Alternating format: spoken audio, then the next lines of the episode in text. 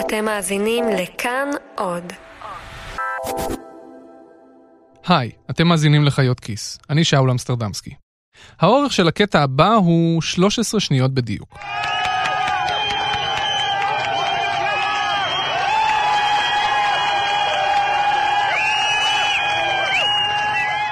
מה נדמה לכם ששמעתם עכשיו? אוהדים מריעים במשחק כדורגל בדיוק כשיש גול, קבוצת מעריצים שמחכים מחוץ לחדר הלבשה של איזה זמר מפורסם כשהוא בדיוק מגיע?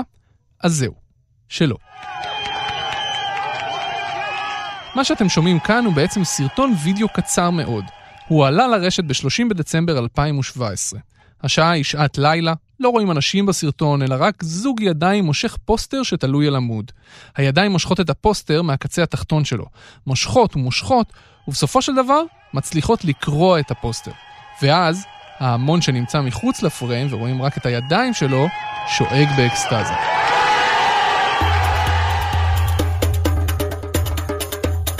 הסרטון הזה צולם בטהרן, והתמונה שהייתה על הפוסטר שההמון כל כך שמח כשאותו מפגין הצליח לקרוע אותו ממקומו, זו הייתה התמונה של המנהיג העליון, האייתולה עלי חמינאי.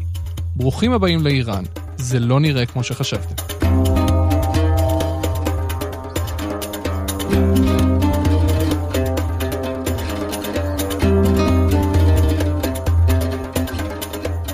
ויש 20% מתוך העם שמוכנים להרוג בשביל המשטר הזה, לא משנה מה.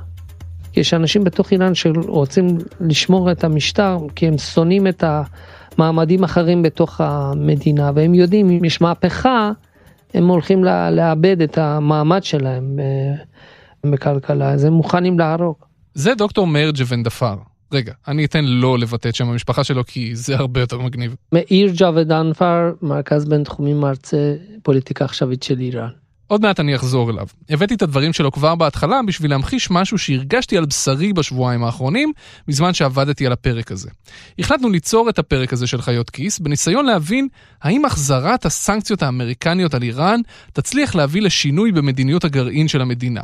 כלומר, האם היכולת להשפיע על הגיאופוליטיקה עוברת דרך הכלכלה? ומהר מאוד, כשהתחלתי לדבר עם אנשים, הבנתי שבשביל לענות על השאלה הגדולה הזו, צריך להבין קודם כל איך נראית ומתנהגת הכלכלה האיראנית. וככל שהתקדמתי, התחלתי להרגיש כאילו אני הולך על הירח. עם כל בן אדם נוסף שדיברתי איתו, עם כל מסמך שקראתי, כאילו נגלה לעיניי עוד איזה חבל ארץ בעולם שאני לא יודע עליו כלום. Iran's secret nuclear files. תוקפנות באיראן. Iranians leave Iran. איראן. Iranian. גרעין האיראני. What do we do about Iran? We must stop Iran. We will stop Iran. הישראלי הממוצע, בטח uh, ישראלים כמוני שנולדו אחרי המהפכה, מכיר את איראן דרך פריזמה אחת בעיקר. הנאומים של נתניהו, או משהו מהמשפחה הזו. כלומר, כישראלים אנחנו יודעים שיש את האיום האיראני, שהיא רוצה להפוך להיות מעצמה גרעינית, ושהמשטר האיראני, לא האנשים עצמם אלא המשטר, שונא את השטן הגדול, שזה ארצות הברית, ואת השטן הקטן, שזו ישראל. ושהיה הסכם גרעין, ועכשיו טראמפ הודיע שהוא יוצא ממנו, וזהו בערך. אנחנו חושבים שזה שאנחנו שומעים את זה בחדשות באופן קבוע, זה אומר שאנחנו יודעים משהו על איראן. אבל האמת היא שזה לא. כי צד אחד של הסיפור האיראני, צד מאוד מאוד חשוב ומרכזי של הסיפור האיראני, בכלל לא מופיע בסיקור החדשותי הישראלי, וזה הצד הכלכלי. ולדעתי, זה הצד הכי חשוב של הסיפור הזה. עובדה, זה בדיוק מה שארצות הברית מנסה לעשות, להשפיע על המדיניות דרך הכלכלה. הכלכלה האיראנית מלכתחילה נמצאת במצב בעייתי. כלומר, גם אם היא הייתה במצב ניטרלי ללא סנקציות, יש לה המון המון אתגרים שנובעים משחיתות ובעיות של הבנק המרכזי, ובעיה במערכת הפיננסית, ובעיה במערכת פיסקלית, והמון המון בעיות. זה דוקטור ניצן פלדמן. הוא עמית מחקר במכון למחקרי ביטחון לאומי, וגם באוניברסיטת חיפה. תחום המחקר שלי זה כלכלה פוליטית בינלאומית, ובמכון אני מתמקד בכלכלה הפוליטית של האזור, ומן הסתם בשנים האחרונות אנחנו נותנים המון פוקוס על איראן. אז הנה מה שאתם צריכים לדעת על הכלכלה האיראנית, יש לה פוטנציאל, אבל היא על הפנים. יש לה פוטנציאל כי איראן היא אחת מחמש המדינות הכי עשירות במשאבי טבע, בעיקר בנפט ובגז טבעי, וגם כי האוכלוסייה באיראן משכילה, וגם יש לה תרבות, עתיקת יומין של מסחר. אבל בפועל הכלכלה על הפנים, בגלל שילוב בלתי אפשרי כמעט של אחיזה מטורפת של הממשלה בכלכלה ושחיתות ברמה עולמית. אבל גם בידוד חמור מהעולם וחוסר אמון של חברות חיצוניות, ואפילו של הציבור האיראני בעצמו, ביכולת של הכלכלה להשתפר. בשלב הזה אני יכול לזרוק כל מיני מספרים לאוויר. לספר לכם למשל שייצוא הנפט אחראי לשליש מההכנסות של המדינה, או שהתוצר לנפש באיראן יותר גבוה מאשר בלבנון, בעיראק, בירדן או במצרים, אבל יותר נמוך מזה שלנו פה בישראל. אבל בתכלס, אני מעדיף להתמקד בשני פרמטרים כלכליים בלבד. קצב האינפלציה, כלומר מהירות העלייה ביוקר המחיה, במחיר של סל המוצרים שהאיראנים צורכים, ובשיעור האבטלה. וכשמסתכלים על שני אלה, מבינים עד כמה המצב של הכלכלה האיראנית בקאנטים. עוד לפני 2012, כלומר, כאשר ארצות הברית הייתה זו שהובילה את הסנקציות ללא שיתוף פעולה יותר מדי רחב, היא הצליחה לגרום לכך שבאיראן הייתה אינפלציה מאוד גבוהה. מה זה מאוד גבוהה? ב-2012 זה היה משהו כמו 20 אחוזים, איך ש... וואו. כן, לשנתי. Mm-hmm. אם תסתכל על נתונים מאז המהפכה עד 2015, האינפלציה באיראן למעט שנתיים הייתה בשיעור דו-ספרתי. אז הסתכלתי על הנתונים שמפרסם הבנק המרכזי האיראני, ופלדמן צודק. למעט השנים 86 ו-91, מאז המהפכה החומייניסטית, האינפלציה השנתית באיראן הייתה תמיד דו-ספרתית. ובממוצע, אנחנו מדברים על אינפלציה של כמעט 14% בשנה, שזה פשוט פסיכי. נסו לדמיין את המחיר של המוצרים שאתם צורכים עולה כל שנה ב-14%. תחשבו איך הייתה נראית מחאת הקוטג' או המחאה של 2011 אם היינו בקצב אינפלציה כזה. אז ככה נראים החיים של האיראנים. הכסף שלהם כל הזמן מאבד את הערך שלו. במילים אחרות, ב-40 השנים שחלפו מאז המהפכה, הכלכלה האיראנית הייתה די על הפנים. האינפלציה הייתה גבוהה כל הזמן, ואלמלא הנפט, האיראנים בכלל לא היו יכולים לעמוד על הרגליים. ואז, ב-2012, האמריקנים החריפו את הסנקציות הכלכליות, שהיו גם קודם, בניסיון סופי להוריד את המשטר על הברכיים. וזה באמת קרה. ב-2015 המשטר באיראן הסכים לחתום על הסכם הגרעין, והסנקציות הוסרו. ומה קרה? האינפלציה, למשל, ירדה משמעותית. בפעם השלישית מאז המהפכה, היא ירדה לשיעור חד-ספרתי של בערך 8% בשנה. כך עובד מעגל הקסמים של האינפלציה באיראן. איראן מייבאת הרבה מאוד מוצרים מחו"ל. למעשה, היבוא מהווה חמישית מהכלכלה האיראנית. וכשארצות הברית, או העולם כולו בעצם, מטילים עליה סנקציות, אז המשמעות שהיבוא הופך להיות יקר יותר, כי יש מגבלות סחר חמורות. וכשהיבוא יקר יותר, גם המחיר של המוצרים המיובאים נהיה יקר יותר, וכל יוקר המחיה עולה. ואם זה לא מספיק, מאחר שהנפט אחראי לפחות לשליש מהכנסות המדינה, אז הטלת סנקציות על היכולת של איראן למכור נפט לעולם, פוגעת משמעותית ביכולת של הממשלה האיראנית להמשיך לתפקד ולא יודע מה, לספק משכורות ושירותים לציבור וקצבאות. ומאחר שבאיראן הבנק המרכזי הוא לא בנק מרכזי עצמאי, אז הממשלה פשוט ניגשת ומבקשת שילווה לה כסף, שזה בעצם אומר שהיא מדפיסה כסף. והדפסת כסף, יודע כל מי שעשה אפילו שיעור אחד במבוא לכלכלה, הדפסת כסף מעלה את האינפלציה. בקיצור, יש פה מעגל קסמים שלילי. הפרמטר השני שמעיב מאוד על החיים של האיראנים הוא שיעור האבטלה. הוא נורא נורא גבוה. שיעור Mm. האבטלה באיראן הוא משהו כמו 12 אחוזים, וזה משהו שהוא די קבוע. כלומר, יש בשפה כלכלית, זה נקרא שאין גמישות תעסוקתית ביחס לתוצר. שזה דבר קצת מוזר. הייתם מצפים שאם התוצר עולה, כלומר שיש יותר פעילות כלכלית ויותר מקומות עבודה והכול, אז שהאבטלה תרד, וגם להפך. אבל באיראן זה לא קורה. וחוץ מזה, הממוצע מסתיר מאחוריו תמונה עוד יותר עגומה. יש אבטלת צעירים מאוד מאוד משמעותית, הרבה יותר גבוהה מ-12 אחוז, מגיע ליותר מ-20 אחוזים. למעשה, לפי הנתונים שאני מצאתי, מדובר על כמעט 30 אחוזים של אבטלת צעירים.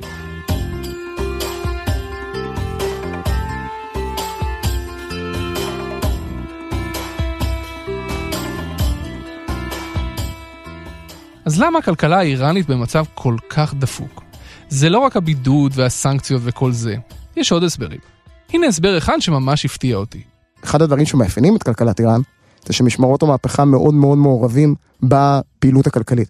התפקיד המקורי של משמרות המהפכה לשמור על השלטון, בעצם במסגרת הזאת הם התחילו לבנות או לשקם את איראן אחרי מלחמת איראן-עיראק, והם תפסו נכסים מעבר לחברות בנייה, בבנקים, במסחר, בנפט, כלומר הם מאוד מאוד מעורבים בכלכלה, וזה אבן ריחיים על כלכלת איראן. אנחנו ראינו שגם אחרי שהסנקציות הוסרו, הרבה חברות חששו להגיע לאיראן בגלל שהן לא רוצות להתעסק עם משמרות המהפכה.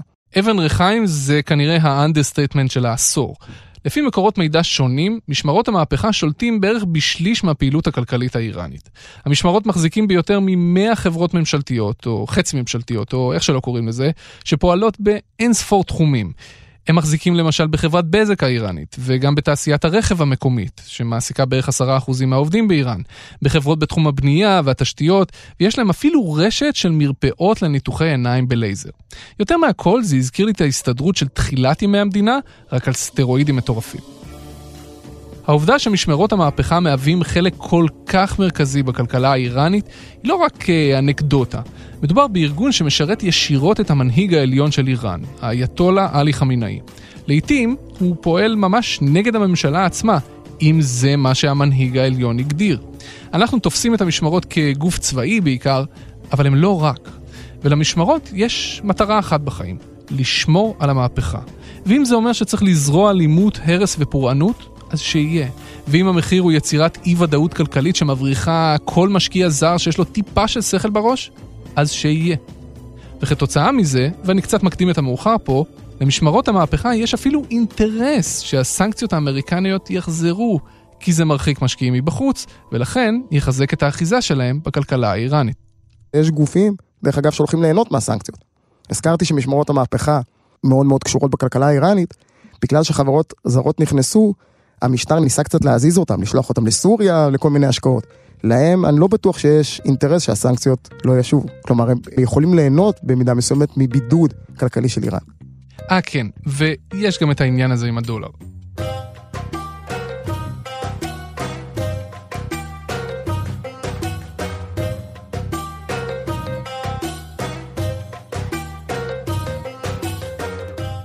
טוב, אז דבר ראשון שהייתי רוצה שתעשי זה תציגי את עצמך. איך קוראים לך ומה את עושה בחיים? ואז ייגמר הזמן שלנו. נראה לי שיהיה בסדר. אה, אני דוקטור תמר אילם גינדין. ההגדרה העצמית שלי זה שאני בונה גשרים ופוקחת עיניים. דוקטור תמר אילם גינדין חיה ונושמת איראן. אנחנו יושבים בדירה שלה בכפר סבא ביום שישי, והיא עמוסה בספרים בעברית ובפרסית. על אחד המדפים יש אפילו טרופית איראנית. היא נמצאת בקשר עם איראנים ששולחים לה דברים בוואטסאפ ובמסנג'ר ומה שאתם לא רוצים. והיא מספרת לי שאם יש נושא כלכלי אחד שמעסיק בימים אלה את האיראנים יותר מכל נושא אחר, זה שער החליפין של המטבע המקומי שלהם מול הדולר. כי כשהאינפלציה היא כל כך גבוהה והמטבע המקומי מאבד את ערכו, צריך משהו להיאחז בו, והמשהו הזה הוא הדולר. הדולר משפיע על הכל, כי שכר דירה זה בדולרים, מחירים של מכוניות זה בדולרים. סחורות מיובאות, הם מייבאים המון מסין, כמו כולם, זה בדולרים. ולכן התנודתיות של הדולר מאוד מאוד משפיעה גם על המחירים. יוקר המחיה זה אחד הדברים שהכי מטרידים את האיראני הממוצע. ומה שקרה לשער החליפין של המטבע האיראני, הריאל, מול הדולר בחודשים האחרונים, נובע בראש ובראשונה מתוך הציפייה של הציבור באיראן, שנשיא ארצות הברית, דונלד טראמפ, יחזיר את הסנקציות הכלכליות על המדינה. הריאל התחיל לצנוח לא כשטראמפ הודיע כשהוא יוצא, חצי שנה לפני, כשהוא אמר אולי אני אצא. כשהוא התחיל לעשות קולות כאלה, אז הריאל התחיל אה, לצנוח והדולר התחיל לזנק. לפי דוקטור מאיר ג'וונדפאר, יליד איראן שהיגר לבריטניה עם משפחתו כילד ובהמשך עלה לישראל, וכיום מלמד במרכז הבינתחומי בהרצליה, בגלל הציפייה לסנקציות, כל מי שיכול פשוט הבריח דולרים מחוץ למדינה, מהר מהר לפני שהסנקציות יחזרו, ושאי אפשר יהיה כבר לסחור עם האיראנים או להחזיק מטח או מה שזה לא יהיה. וכשכל הדולרים האלה יצאו החוצה מאיראן ונשארו פחות דולרים בפנים, שער החליפין של הדולר זינק עוד יותר. יש הרבה אנשים שאין להם תקווה. בגלל זה שלושה חודשים לפני שטראמפ הכריז שהולך אה, לצאת מההסכם, אה, איראנים אה, הוציאו 30 מיליארד דולר מהמדינה, 30 מיליארד לגיאורגיה, מחפשים נדל"ן בגיאורגיה, חיפשו, עכשיו לא, עכשיו זה יותר קשה. גם פתחו חשבוני בנק בגיאורגיה, חיפשו אה, נדל"ן בטורקיה, המון, קונים המון נדל"ן שם. כשאני שואל את שניהם, את תמר ואת מאיר, האם המצב הקשה של הכלכלה יוצר תמונות שאנחנו מכירים ממדינות אחרות, למשל תמונות של מדפים ריקים בסופרים ותורי ענק ללחם, שניהם עונים באופן מאוד ברור. בטח שיש מוצר, באיראן יש כל מה שאתה רוצה. אם באיראן אפילו אם אתה רוצה וויסקי, אתה יכול להזמין ומישהו יביא לך עד הבית. אתה רוצה סמים, אתה רוצה נשים, זה, זה מדינה שעם כסף אפשר לקנות את הכל.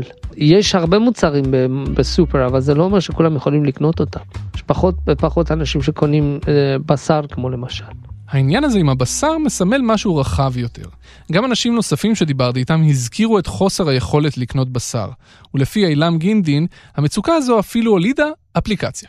יש אפליקציה בשם נזריאב. נזרי זה סעודת מצווה. כשבן אדם נפטר, אז המשפחה שלו עושה סעודת מצווה לזכרו.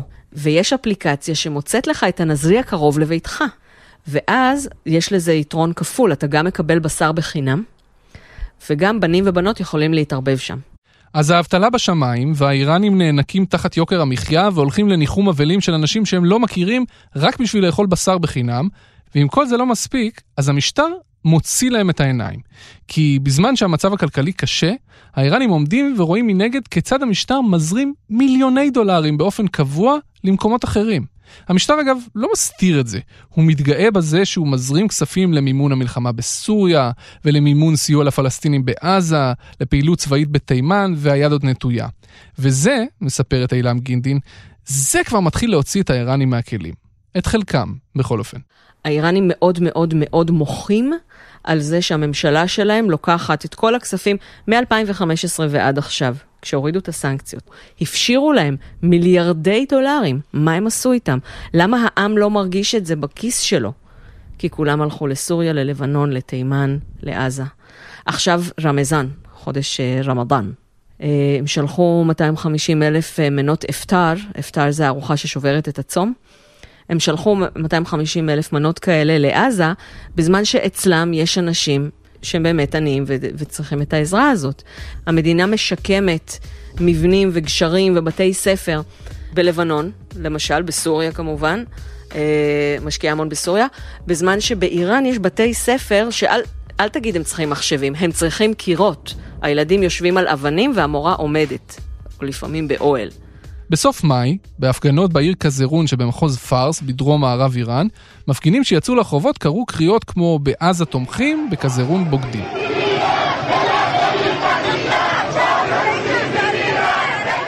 ועוד לפני כן, ב-2009, מוסטפא בדקובי, שתמר מגדירה בתור המשורר הלאומי של איראן, פרסם שיר עם שתי שורות חצופות מאוד כנגד המשטר. ما را چه به بدبختی لبنان و فلسطین جایی که وطن یک سره در آه و فقان והשורות ששמענו אומרות מה לנו ולמסכנות של לבנון ופלסטין בזמן שהאומה נאנקת וכורעת תחת הנטל. תסתכל מסביב, תראה, הכורדים והבלוצ'ים הם אלה שרעבים ללחם, והם בתוך, אני מוסיפה, והם בתוך המדינה שלך. השיר הזה, אגב, עלה למשורר ב-18 חודשים בכלא אבין, בית כלא לאסירים פוליטיים בטהרן. בקיצור, המצב הכלכלי באיראן על הפנים, והאיראנים מרגישים את זה היטב, וגם מתחיל להישבר להם קצת. חלקם יוצאים לרחובות הערים בחודשים האחרונים, להפגין נגד המשטר. כך הגענו ל-13 השניות האלה מתחילת הפרק הזה, זוכרים? של המפגינים שמראים כשמישהו סוף סוף תולש את התמונה של חמינאי מאחד העמודים ברחוב. הסבב הנוכחי של ההפגנות באיראן נגד המשטר התחיל בסוף השנה הקודמת, ומאז לא באמת פסק. בכל פעם זו הפגנה בעיר אחרת ומסיבה אחרת. היו הפגנות אחרי מותו של אה, אחד השחקנים המפורסמים באיראן, שהיה כנראה אחד מהסמלים האחרונים של משטר השאה, על כך שרשות השידור האיראנית צנזרה אותו לאורך השנים. יש שביתות של נהגי משאיות שדורשים להעלות שכר, זה קורה ממש בימים אלה. יש שביתות של לולנים שמוחים על הורדת מחירי הביצים. ויש אפילו גל הפגנות ארצי של נשים שמורידות את החיג'אב שלהן בפומבי, וגם מעלות צילומים של זה לרשת, למרות האיסור המפורש ללכת בלי. וזה כבר מביא אותנו לשאלה הגדולה באמת. האם החזרת הסנקציות והחרפת המצב הכלכלי יגרמו לציבור האיראני ללחוץ על המשטר עד כדי הפלתו? כלומר, האם אפשר לשנות את הגיאופוליטיקה דרך הכלכלה? ולפי רוב האנשים שדיברת איתם, התשובה היא, איך אני אגיד את זה? לא.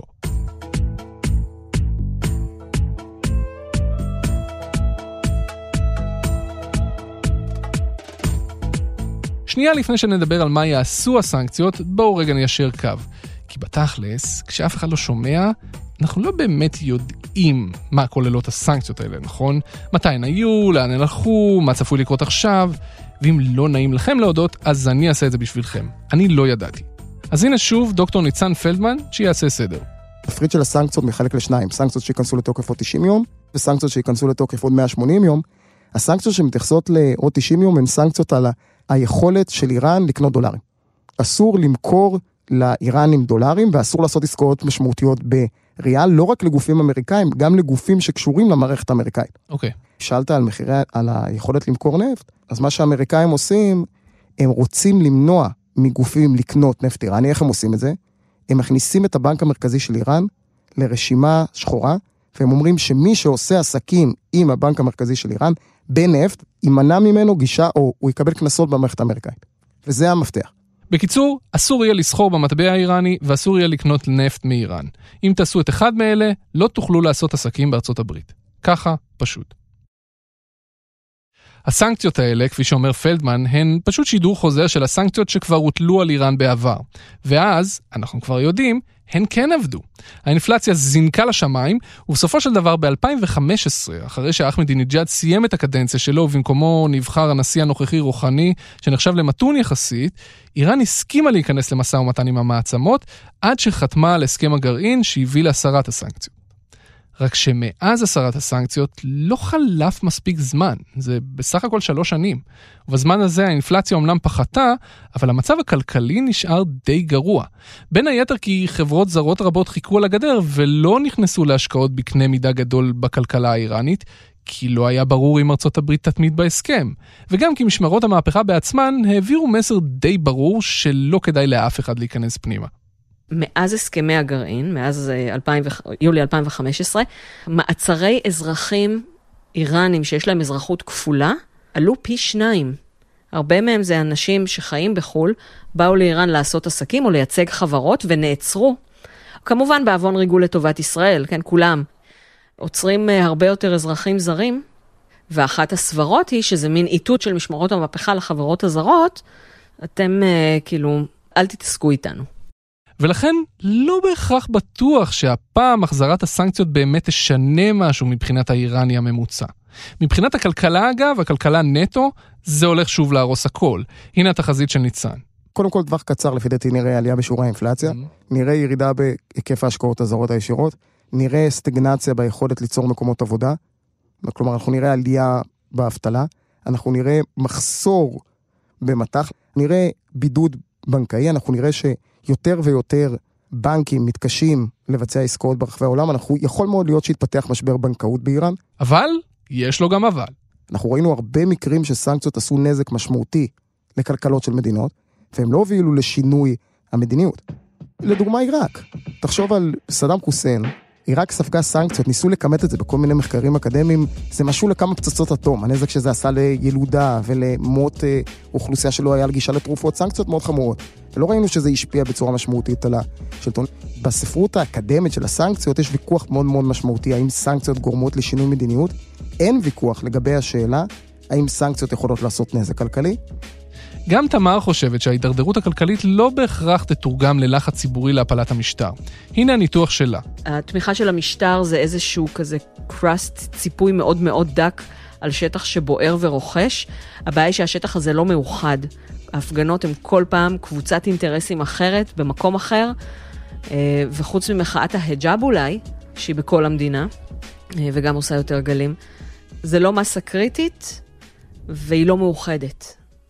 זה לא רק שאין הנהגה, אין מטרה משותפת. כלומר, המטרה של אה, להפיל את המשטר היא, היא מאוד גבוהה, והיא לא, לאו דווקא משותפת לכולם.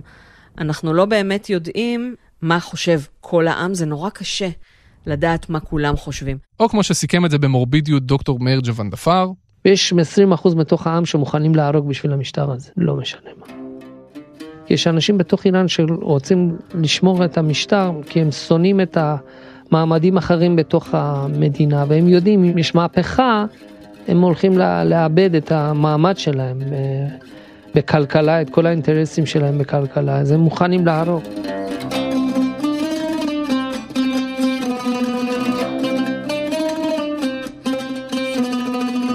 אז זו הנקודה שאנחנו נמצאים בה היום. העם האיראני נאבק תחת כלכלה במשבר כבר עשרות שנים, עם סנקציות, בלי סנקציות. הייתה לו הקלה מסוימת של שלוש שנים מאז החתימה על הסכם הגרעין, אבל רק מסוימת, כי חלק גדול מההקלה התגלגל לכיס של מקורבים למשטר או למטרות צבאיות מחוץ לאיראן. כל זה הביא לכך שחלקים בציבור האיראני הבינו שאין להם מה להפסיד יותר, ולכן התחילו לצאת שוב לרחובות, למרות שהם מסכנים את חייהם. אנשים נעלמים, אנשים נעצרים, אנשים נהרגים, אבל התסיסה החברתית נמשכת כל הזמן. עכשיו נותר לראות האם החזרת הסנקציות בידי ארצות הברית בתחילת אוגוסט תעשה משהו לאיראנים עצמם או לא. כלומר, האם הם ימשיכו לחיות בהכנעה עם מצב כלכלי דפוק, כפי שהם עושים כבר עשרות שנים, או האם יהיה להם כל כך רע עד כדי מהפכה חדשה. וגם אם איכשהו התרחיש השני יתרחש, לא בטוח שזה יקרה מהר. אנשים שדיברתי איתם מדברים על נקודת זמן אפשרית אחת לשינוי אחרי מות המנהיג העליון, עלי חמינאי. הוא בן 78 והשמועות אומרות שהוא חולה, אז לכו תדעו. אה, ויש עוד משהו אחד שלא דיברנו עליו. כל הסיפור הזה עם הסנקציות, זאת תהיה טעות לראות את הסיפור הזה רק בפריזמה האיראנית. זה נשמע מוזר, אני יודע, אבל הסיפור עם הסנקציות על איראן לא קשור רק לאיראן. הוא קשור גם למדיניות הכלכלית הגלובלית של טראמפ נגד הסינים והאירופים, שלעת עתה לא מוכנים לצאת מתוך הסכם הגרעין. מעניין לפי דעתי לקשור את כל הסוגיה הזאת של הסנקציות לרמה אסטרטגית יותר גדולה של מלחמת הסחר העולמית. כי אתה רואה תסכול אירופאי מאוד מאוד משמעותי מהצד של טראמפ, והם כורכים את זה בכל מדיניות הסחר שלו. Mm-hmm. אומרים, ארה"ב לא תגיד לנו מה לעשות, ולפי דעתי הם מונעים פה הרבה מתסכול, פחות מאינטרסים כלכליים באיראן. איראן היא לא שחקן משמעותי מבחינת מקרו-כלכלית לאירופה. וזה, לפי דעתי, פרק הבא שאתה צריך לעשות. כלומר, איך כל הדברים האלה קשורים למלחמת הסחר ולשינויים הגיאופוליטיים הכלכליים הגדולים ברחבי העולם.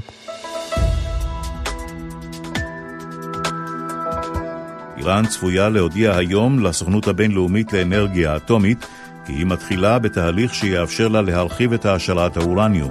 דובר הסוכנות לאנרגיה אטומית של איראן אמר לסוכנות הידיעות איסנה אם התיאבון שלכם לדעת מה קורה באיראן לא בא על סיפוקו בפרק הזה, אתם מוזמנים להירשם לפודקאסט של דוקטור תמר אילם גינדין, איראניום מועשר, שמפרסמת באופן קבוע פרקים מעמיקים על החיים ברפובליקה האסלאמית. אגב, תמר תפרסם בפודקאסט שלה את השיחה המלאה שלנו, שרק חלק קטן ממנה נכנס לפרק שהרגע שמעתם. ואתם מוזמנים לעקוב בטוויטר גם אחרי שרון המזליאן, שמעלה באופן קבוע תובנות לגבי מה שקורה ברחובות ערי איראן, וגם קטעי וידאו ותמונות עדכניות ששופכות אור על מה שהולך שם. ואגב, גם לדוקטור ניצן פלדמן ודוקטור רז צימת יש פרק בנושא בפודקאסט של המכון למחקרי ביטחון לאומי, אז אתם מוזמנים לחפש גם אותו. בכל מקרה, שמנו לינקים לכל הדברים האלה בעמוד של חיות כיס. אם עוד לא הצטרפתם לקבוצה שלנו בפייסבוק, זה לגמרי הזמן. אפשר לשים שם הצעות לפרקים נוספים, או סתם לשאול שאלות על דברים כלכליים שמטרידים אתכם ולקבל תשובות. חפשו חיות כיס בפייסבוק והצטרפו. עד כאן הפרק השבועי. העורך והמפיק שלנו הוא רומטיק, איש הסאונד הוא אסף רפפורט. תודה מיוחדת לשרון המזליאן שעזרה לי להגיע לאנשים הנכונים ווידאה שלא דיברתי שטויות. אני שאול אמסטרדמסקי, וכרגיל, תודה רבה לכם שהאזנתם.